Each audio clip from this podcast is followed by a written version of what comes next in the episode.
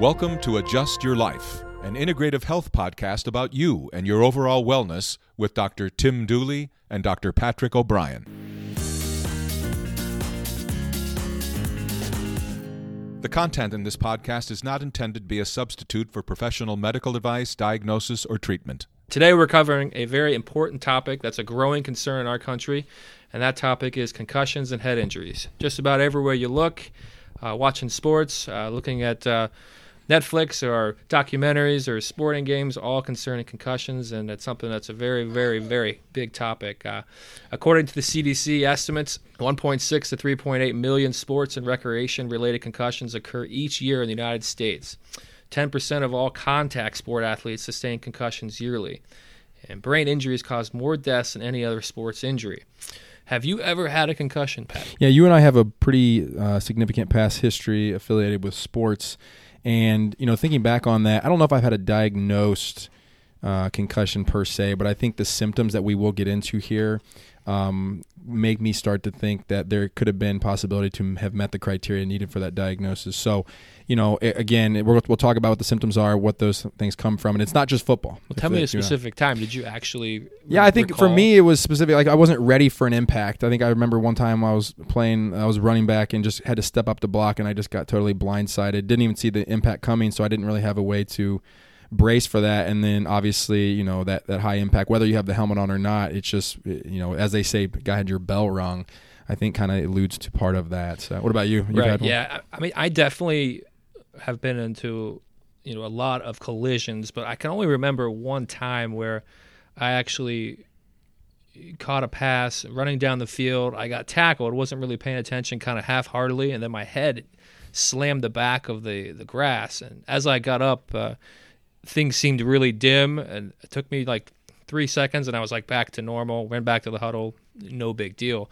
But I don't really know if that is a concussion or if it was. Uh, today, you know, we have someone here, a special guest. His name is Dr. Doug Pugar, a neurologist with Dayton Center for Neurological Disorders. And he has a special interest in concussion and head trauma. Uh, thanks for joining us. Absolutely. Glad to be here. Uh, this seems to be a topic that you know, hit a variety of different ages. You know, with Pat and I growing up, you know, sports. We played football, baseball, basketball. What else did you play? Uh, I think everything same as you. Is usually yeah. four sports around the year. Yeah, everything much, so. under the sun. I think we we delved into, and uh, uh, you know, let's first I'll start off by you know defining what is a concussion. Yeah. So in real broad terms, a concussion is any instance in where there's a head injury um, and that can be very broad. We can get into that later as far as w- what different mechanisms can cause that head injury. But it causes a transient alteration in neurologic function. So, you know, even that can be very broad. What you described um, as, you know, taking a hit and then waking up feeling dazed, your vision going dim, I can pretty much guarantee that was a concussion. Um, okay. And most concussions, the symptoms are very brief. Um, you know, it could be if you've ever, you know, quote unquote, gotten your bell rung, hit in the head, and get a high pitched sound in your ears, and your eyes go crossed for a brief minute, and you're feeling kind of dizzy. Even if you get back to normal very quickly, that probably was a concussion. Okay. What what substantiates, you know, concussions lasting or symptoms lasting ten seconds versus a year or two years sometimes we see in our office? Is it just strictly the force of impact, or is so, it based off of the human body? What? what yeah. So there's actually a lot that goes into that. Um, you know, the overwhelming majority of concussions, the symptoms are going to be completely over within that same day. Um, a, a much, much, much smaller percentage will have symptoms that linger, but then still the majority of them will be completely back to normal within the first few weeks. Um, so when you're talking about symptoms that linger much longer than that, um, it's it's definitely by far the minority when you consider how many total head injuries are happening out there. Um, there's a lot of different risk factors to go that go into who's going to be more likely to have prolonged symptoms. Um, one of the big ones is the total number of concussions that you've had throughout your life. Mm-hmm. Um, that's been well demonstrated that for every subsequent concussion that you have, the symptoms tend to linger, linger a little longer and maybe are a little more pronounced, a little more severe. So there's there's a diagnosis, and I don't know if this affiliates with that, but known as like secondary impact syndrome. With that that so that's like root repeat So concussion. That, that that that does have to do with repeat concussion. That one specifically is a little bit different. What the second impact syndrome talks about is when if you sustain a concussion, and then if you get back uh, in the sports world at least, you get back on the field to play before your brain is fully healed from that concussion, and you take another hit too early, that can actually lead to this second impact syndrome where the brain very rapidly starts to swell, and that can actually be fatal. okay. Um, so those are those situations where you hear about, you know, people taking a hit on a football field, and then later that same day they're they die. Um, you know, start to go into respiratory distress. They stop breathing, and um, it very well could be due to that second impact and I, I think that leads kind of in another point I wanted to make. And I, speaking of having played uh, Division One collegiate football, um, before we got to college, before we even stepped foot on the football field, they had to measure a baseline of what your cognitive function would be, and it was performing a very simple task like a, you know a subtraction, addition, putting these blocks together. You know, very odd types of things to do, so that if you did sustain sustain a concussion, they could then trace it back to you. And then you'd have to repeat those same tasks, and you'd have to do it in a certain amount of time, or you couldn't complete the task. So that way, you could avoid the secondary impact syndrome because they would know when you were cleared to return to play. Is that common procedure for sports? E- exactly. That's exactly what they recommend doing, and that's what it's all about. Is just making sure you're not getting that athlete back on the field and exposed to another impact before they're really ready. Um, unfortunately, there's a lot of problems with those um, pre-performance assessments and stuff like that. A lot of athletes, unfortunately, will intentionally kind of bomb their their their early tests Uh, yeah, that makes um, sense. Okay. because they worry. Well, if I get a concussion, I don't want to be kept out for weeks at a time. Right. I'm not going to do my very best. Yeah. And so a lot of it is just education and helping them to understand. Look, this is, you know, yeah, we might have to hold you out an extra two weeks, but it's two weeks in the rest of your life. yeah. Yeah. That, that is a hard one to fix, honestly, because you, Right. can't, you can't eradicate that completely. That's So tough. let's let's talk symptoms. Uh, you know, we have the obvious ones that you know, headache, dizziness, lightheadedness. What are the, some of the other symptoms? I have a list here, but I was going to have you tell me the most important, most common ones. Yeah. So the the big things to watch out for, you know, say you're a parent sitting on the sideline Friday night watching your kid play and trying to decide if they might have gotten a concussion. The things you want to watch out for as they're playing, um, you know, red flags at least. Obviously, none of these guarantee that they had a concussion, but they take a big hit and they just take a little too long to get up, or they get up and they stumble around a little bit. They seem off balance. Um, That's the easy Bi- one to spot. There. Yeah, those should be relatively easy to spot. You know, obviously, if they like start walking toward the wrong sideline, Mm-hmm. they look confused. Um, you know, any of those factors um, should prompt that athlete to come out and at least get an assessment on the sideline. Um, and there's a lot of different things that they'll test there. And ultimately, if they are diagnosed with a concussion, or even if it's questionable, you know, they say when in doubt, keep them out um, because you don't want to expose them to that second impact syndrome. Now, beyond that, beyond just that uh, in the field of play thing, some of the most common symptoms that can linger for days or even longer after headaches are a big one, sleep disturbance, mood changes, cognitive difficulties, especially with trouble concentrating and things like that. Um, vertigo is a huge one. Um, a lot of folks with concussion have a lot of trouble with eye movements. Mm-hmm. So, you know, especially in visually busy environments, you know, they're on the highway or they go to the grocery store and there's just a ton of stuff moving around them. They just feel really nauseous, get really disoriented, get bad headaches, and it can be really disabling for a lot of people. I think one of the things that I do if I have a car accident patient or a worker injury or even a high school student comes in, they, they're weary of the fact they may have a concussion, I throw them on the treadmill. And I make them walk for three minutes and get their blood pumping and start sweating.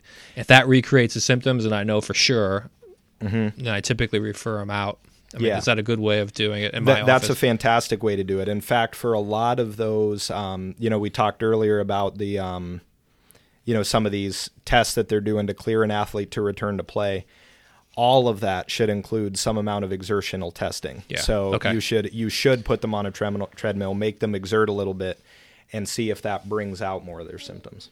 So why is it some of these some of these athletes will have a, a concussion and you know or not even an athlete, someone who's in a car crash or whatever it may be, having uh, symptoms from a concussion that last week, two weeks, and then they're fine. Whereas I have patients who come in who are in an accident and it's been three years and they're still exhibiting symptoms for that, and mm-hmm. it's they've each had the same amount of symptoms.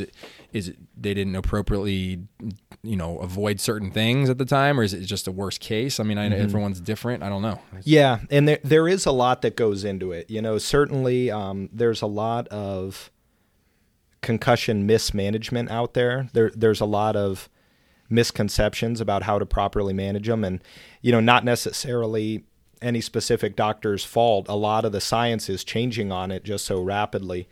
Um, so some of that could play into it. A lot of it too you know the concussions or the the concussion symptoms are so non-specific. So th- this is another thing that can be very challenging.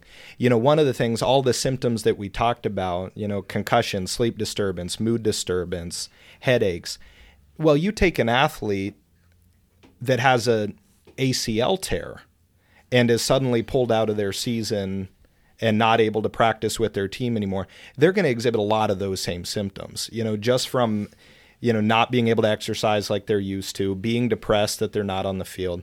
So so that's another thing that's challenging with all of this is all of the symptoms in and of themselves can start to feed into each other a little bit. You know, if you're getting frequent headaches, you're not going to sleep as well. You're going to be more moody. You're going to have trouble concentrating. If you're having a lot of depression, you're going to get more headaches. You're going to have sleep disturbance. Um, you know, so it, it just kind of creates this web of symptoms.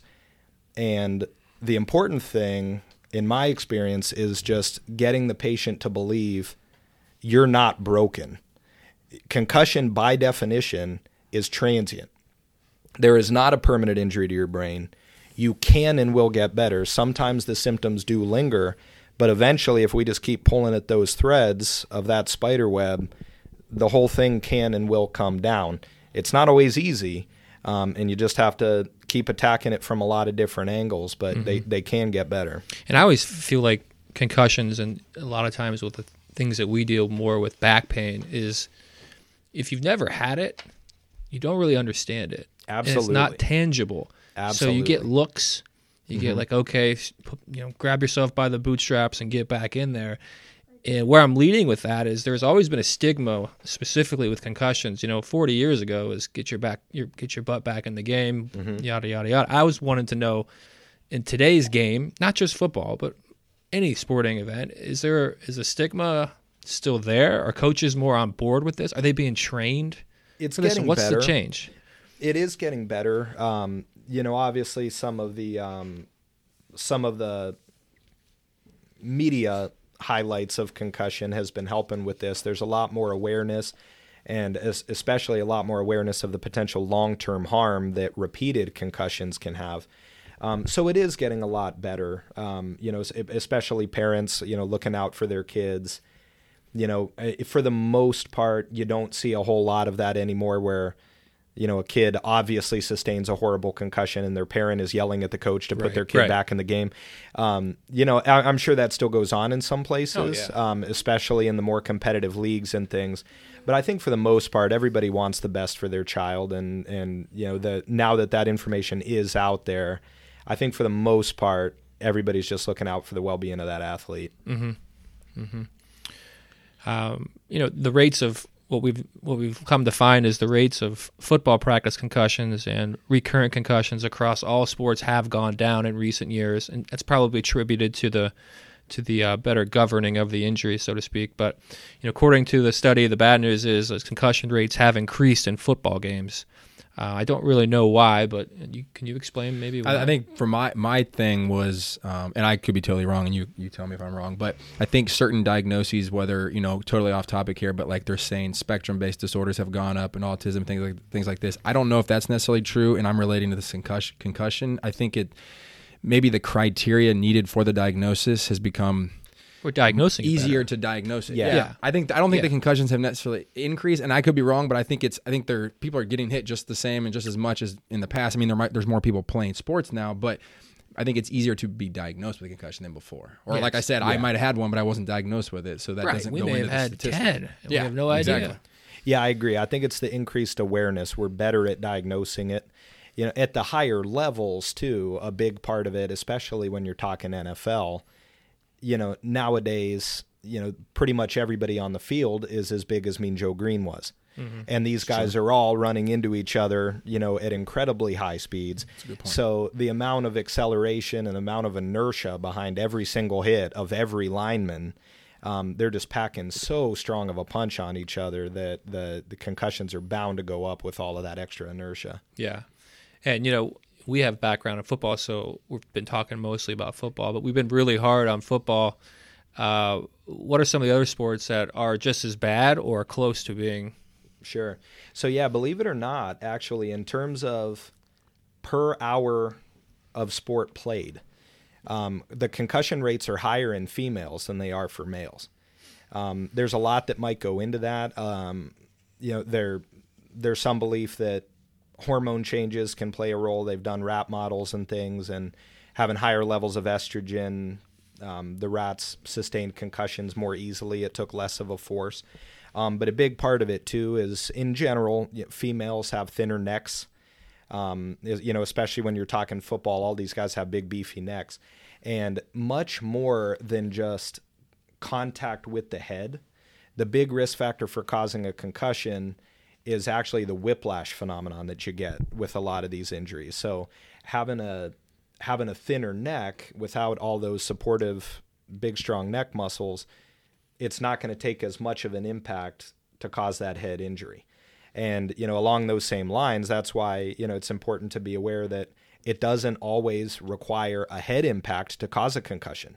A strong body hit can cause a concussion if it causes enough of that whiplash. Um, some of the worst ones, believe it or not, and this is a very common misconception, is female cheerleading. Mm-hmm. Um, especially, you know, with them with them being in practice, you know they're all day long they're throwing each other up in the air and then they come down if the catch gets um, right.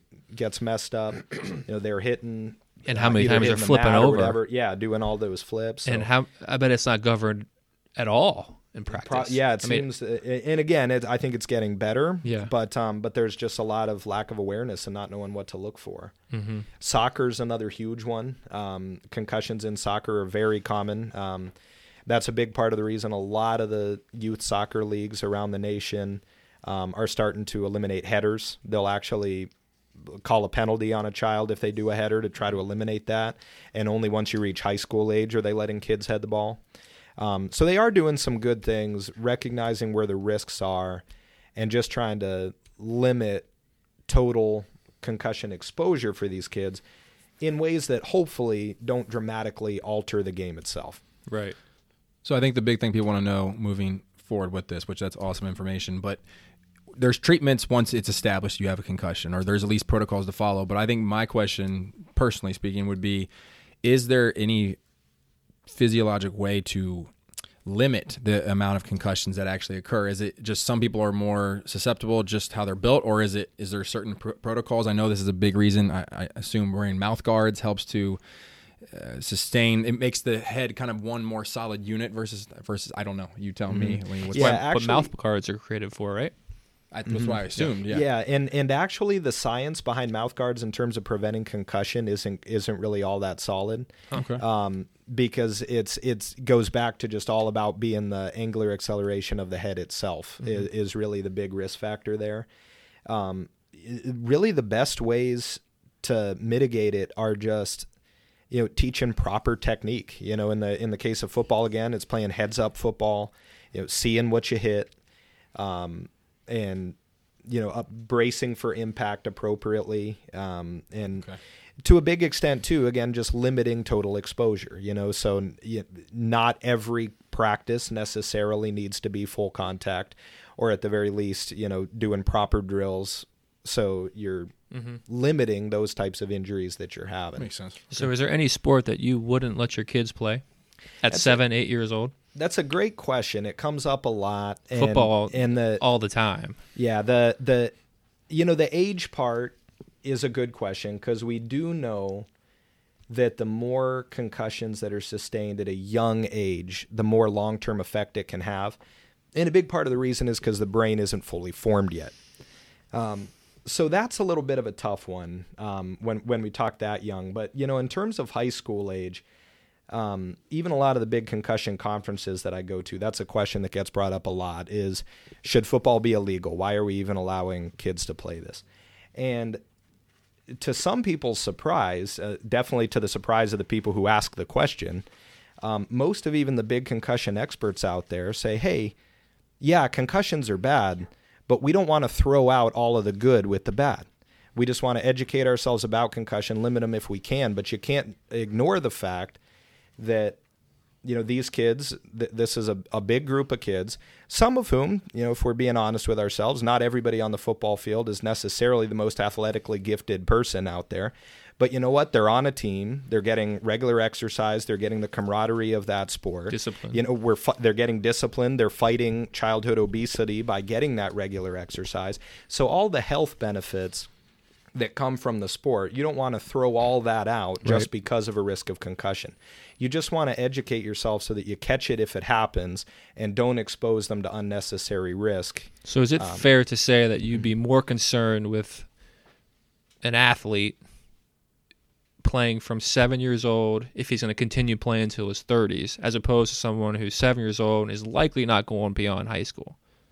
So there's a difference I mean, there, right? th- there's definitely um, Just we kind of talked about that before exactly. the podcast. In terms of in terms of all of the um, long-term worries of repeated concussions, you know, things um, like the CTE, chronic traumatic encephalopathy, and things like that. The one thing that's clear is it's the biggest risk factor for it is total concussion exposure. So it's all those repeated concussions, and even more so than that, it's the subconcussive injuries.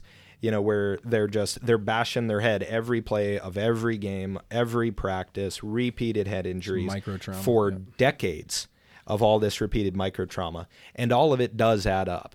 Um, so yeah, it definitely does make a difference in terms of the total amount of years that that you expect them to play. yeah, that makes a lot of sense. And that's why it's kind of got me bringing up kids with four boys, and they're just obsessed with football. I, and having played at a high level football, I kind of I go back and forth. People ask me all the time, "When's your son's going to start tackle football?" And I'm like, I mean, flag football didn't exist. exist at that age. That's true. When we were and they're at least. So learning, a the, they're understanding the movement of the game. Yeah, they're and understanding being aware. But you're right. The, to, the impact, you're right, can set them back if they're not. But you know, like the age, next so. topic we're going to talk about here is you know maybe flag football, maybe sitting on a couch, but maybe playing real football. But um, you don't necessarily have to have get a concussion only in sports. You can get them other places, right? there. Correct. Yeah, yeah. So, you know, you're not completely eliminating your child's risk of concussion just by keeping them off of a football field. Um, you know, as an adult neurologist, um, the overwhelming majority of concussions that I see in the office are not sports related. You know, these are people that have a bad fall at work or slip on some ice or car wrecks are a big Yeah, one. that's what we see. Um, so yeah, concussions are everywhere. They're not exclusive to sport. Okay. So, like the prognosis for someone who has a concussion, as far as treatment is concerned, at this point, I know we've talked about some treatments, but are there medications people need to take? Are there they just have to be routinely up? You know, when they come into your office at that point, how do you usually move forward with?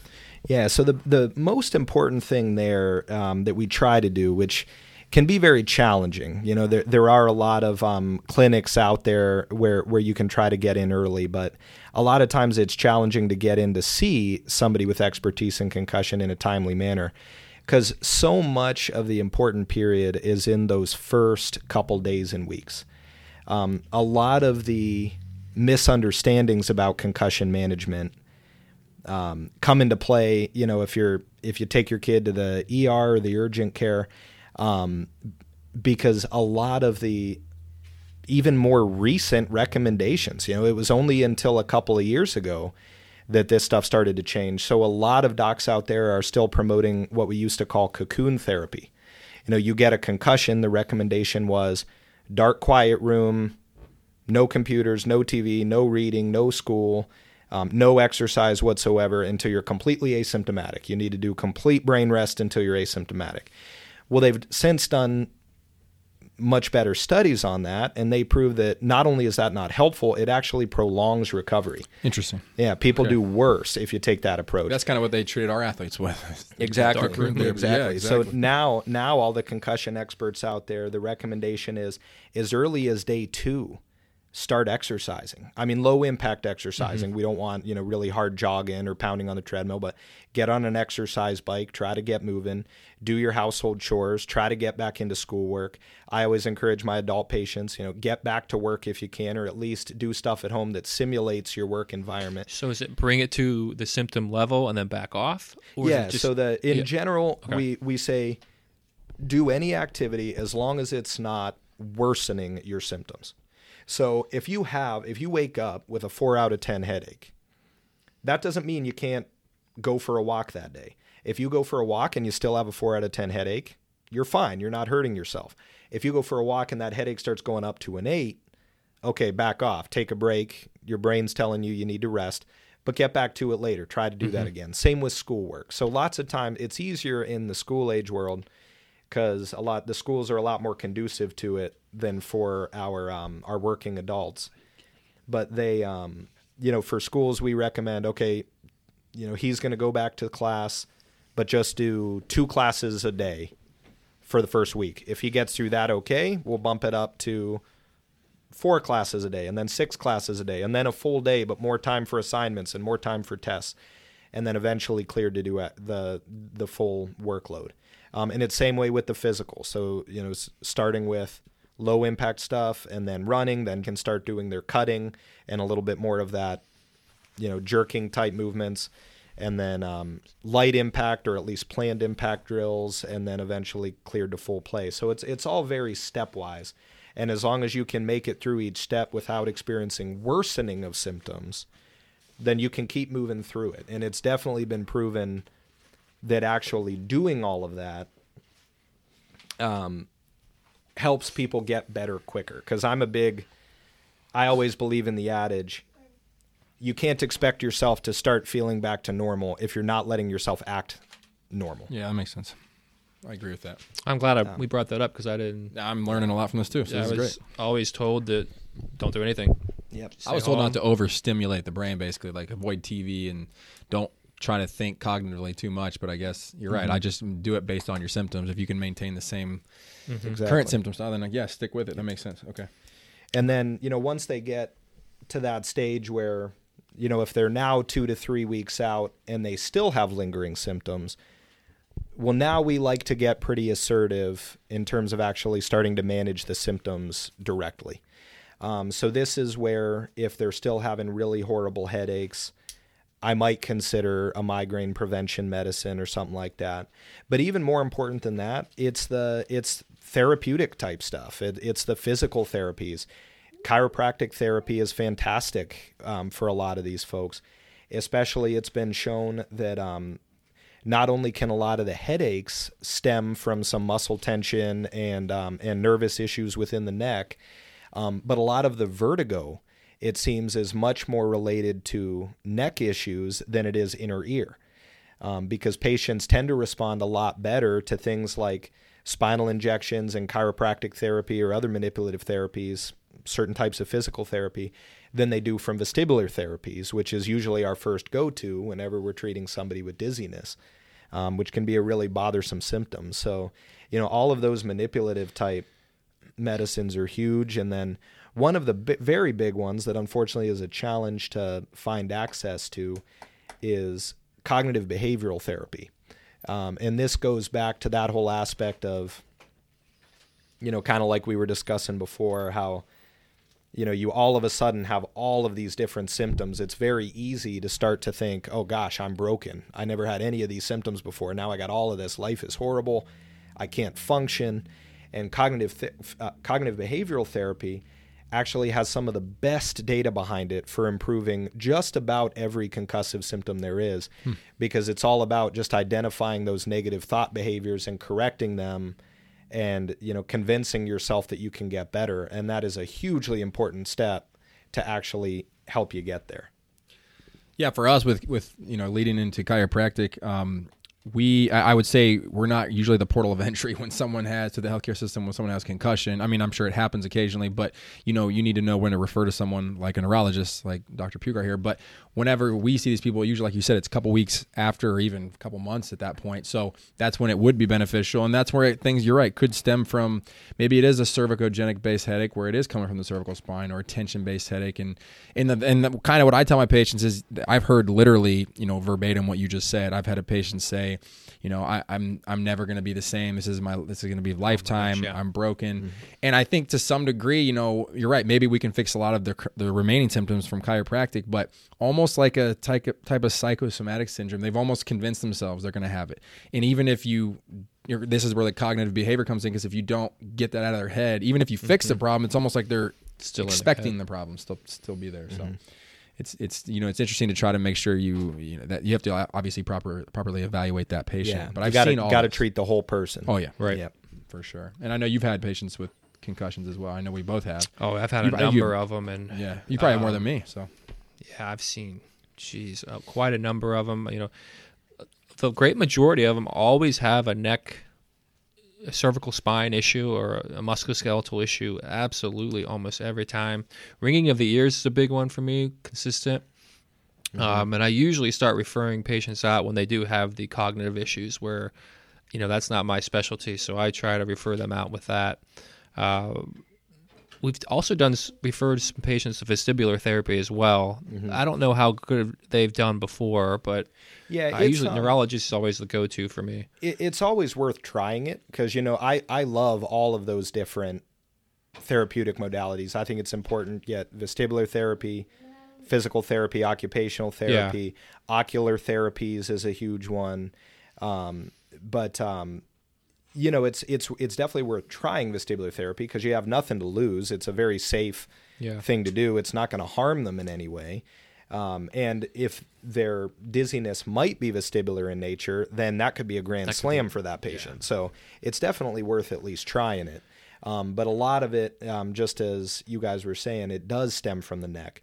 Um, by definition, actually, every concussion involves at least some level of whiplash injury.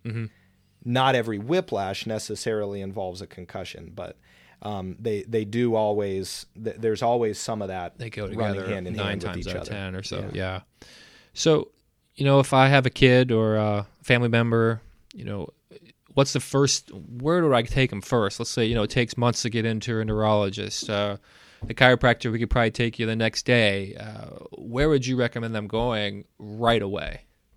So or it- should they sit there and wait? and it that can be a that can be a difficult thing to find because you know there's not a lot of people out there that advertise you know i'm i'm up to date on everything concussion um, i think the best thing you can do you know get try to get in to see a healthcare provider um, but educate yourself on on what the latest science is on this stuff and know that if you go somewhere and you are still told to do the cocoon therapy and that kind of thing you know don't nothing against that provider. That as i said the science is it's it's still new science. So not everybody might have the latest information on it. Um, but you educate yourself so that if you hear something like that you can say hey i, I heard there's different science out there now.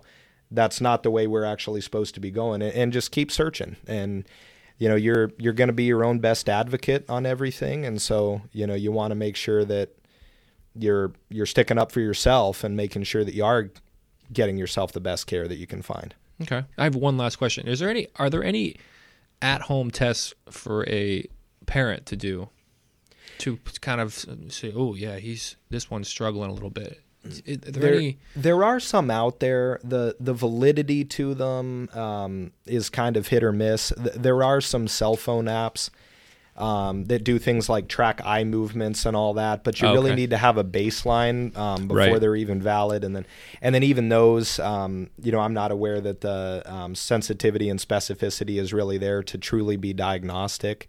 Um, you know, the, the probably the best um, rule of thumb for it is if you're if you're worried about your child is do they seem like themselves? You know, if they're if they're more grumpy, more irritable, not sleeping, um, you know, seem dizzy. Um, you know, if it's if you can just tell your child is not your child after they sustained a hit, get them checked out. It might it might not be concussion. You know, kids can be moody sometimes too, and sometimes that's all it is. Um, but it doesn't hurt to at least get it checked out. and no one knows their child more than their parents. So, Exactly yeah, right. Yeah. Absolutely. Well, that was very interesting. I got a lot of information out of that. Yeah, likewise. Yeah, that was great. Really appreciate you stopping by, Dr. Pugard. Do you have any It was my pleasure. any final words before we part? Um, now you know the the biggest thing. Yeah, as I said before, if I could, um, I, I try to stress to every single patient I see, because I know concussion symptoms can be miserable. Um, they are horribly uncomfortable. They get in the way of everything that you want to do. Um, but don't let those horrible symptoms convince you that you're broken. Um, refuse to give up. Refuse to quit. You know, keep fighting to find people that will help you through those symptoms, and you can and will get better. Very good. Very good. Now, I always try to inject a little bit of humor into my podcast. So here it goes. When you watch an NFL football game and you see the independent neurologist evaluating one of your favorite team's players, how on God's green earth do they know that he's not a fan of the other team, a different team, of the same team? How on earth do they do that? I have to know that answer. That's Does, do you do you guys feel the same way when you're watching a game? I Like think you and I have talked this about this watching neurologist is a Yeah. Steeler Yeah. fan, and he's trying to keep this Bengal player out. yeah. I that's a good question. I don't know how they actually enforce that. I mean, I I would like to think as a as a member of the medical community that my neurology brethren would be um, would be Unbiased, impartial, and- And, try to be uh, ethical about everything. I actually know exactly the moment you're referencing right now. By the way, Which one? I won't throw him under the bus. No, I mean it was uh, you know with uh, a lot of these big injuries. There was a play uh, in a playoff game in the past when the Bengals were playing the Steelers and. Uh, the quarterback for the Steelers Oh. went out and was injured and missed the whole game and had a head injury. And then, lo and behold, the final drive, they need to win the game. He comes back into the game. I think that's interesting. He's been out the whole game with head injury. Now he doesn't. It's, but you know, you don't know. I'm not on the field. I have no clue. I'm it not just a makes you wonder. Exactly. It just Yeah. makes you wonder because just about every male that age is is from a city, from a town. You know. Mhm. But I- gonna I do agree with what you're some saying, level though. of fandom. Yeah. Right. Yeah. All right, guys. Well, that's all we got. Uh, as always, if you have a topic you would like us to look into, email us at adjustyourlifenow at gmail.com. Good night, everyone. Thank you.